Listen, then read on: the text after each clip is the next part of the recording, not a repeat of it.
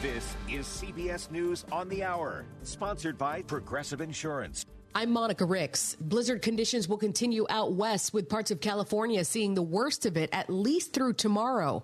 Meteorologist David Roth is with the National Weather Service. The system that caused that is moving out into the plains, and there's going to be another surge of moisture and heavy precipitation Monday night into Tuesday night, but much farther north. CBS Sacramento's Ashley Sharp is on the 50 near Tahoe. We're on Highway 50, kind of just outside of South Lake Tahoe, headed towards the Meyers area. The vehicles in front of us with their flashers on, everyone really trying their best to take it slow. You know, kind of a bottleneck. Folks are, are trying to drive and are slamming on their brakes, and we've already seen a few people spun out. Interstate 80 is also shut down because of heavy snow.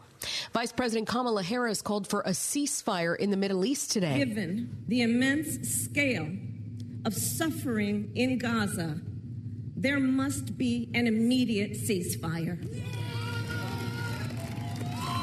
For at least the next six weeks, Meantime, California Congressman Ro Khanna is pushing President Biden to take bolder steps to end the war. He talked about it on Face the Nation this morning. Get it done. Become a peacemaker. Get, recognize a Palestinian state, a two state solution. I think he can, and I think he can win back young people.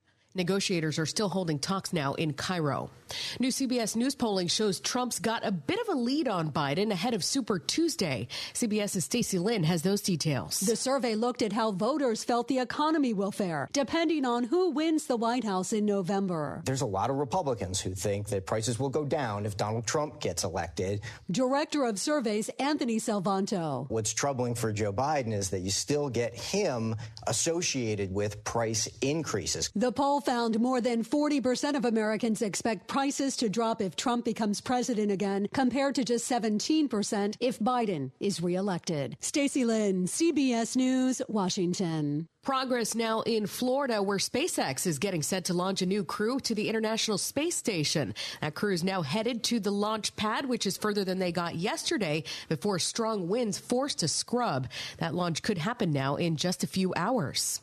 And a Hawkeye makes history. She ties it with that one. This for college basketball history. Iowa star Caitlin Clark breaking the all-time NCAA Division One scoring record on Fox after sinking two free throws in the Hawkeyes win against Ohio State. That record was held by the late Pete Maravich for 54 years. This is CBS News.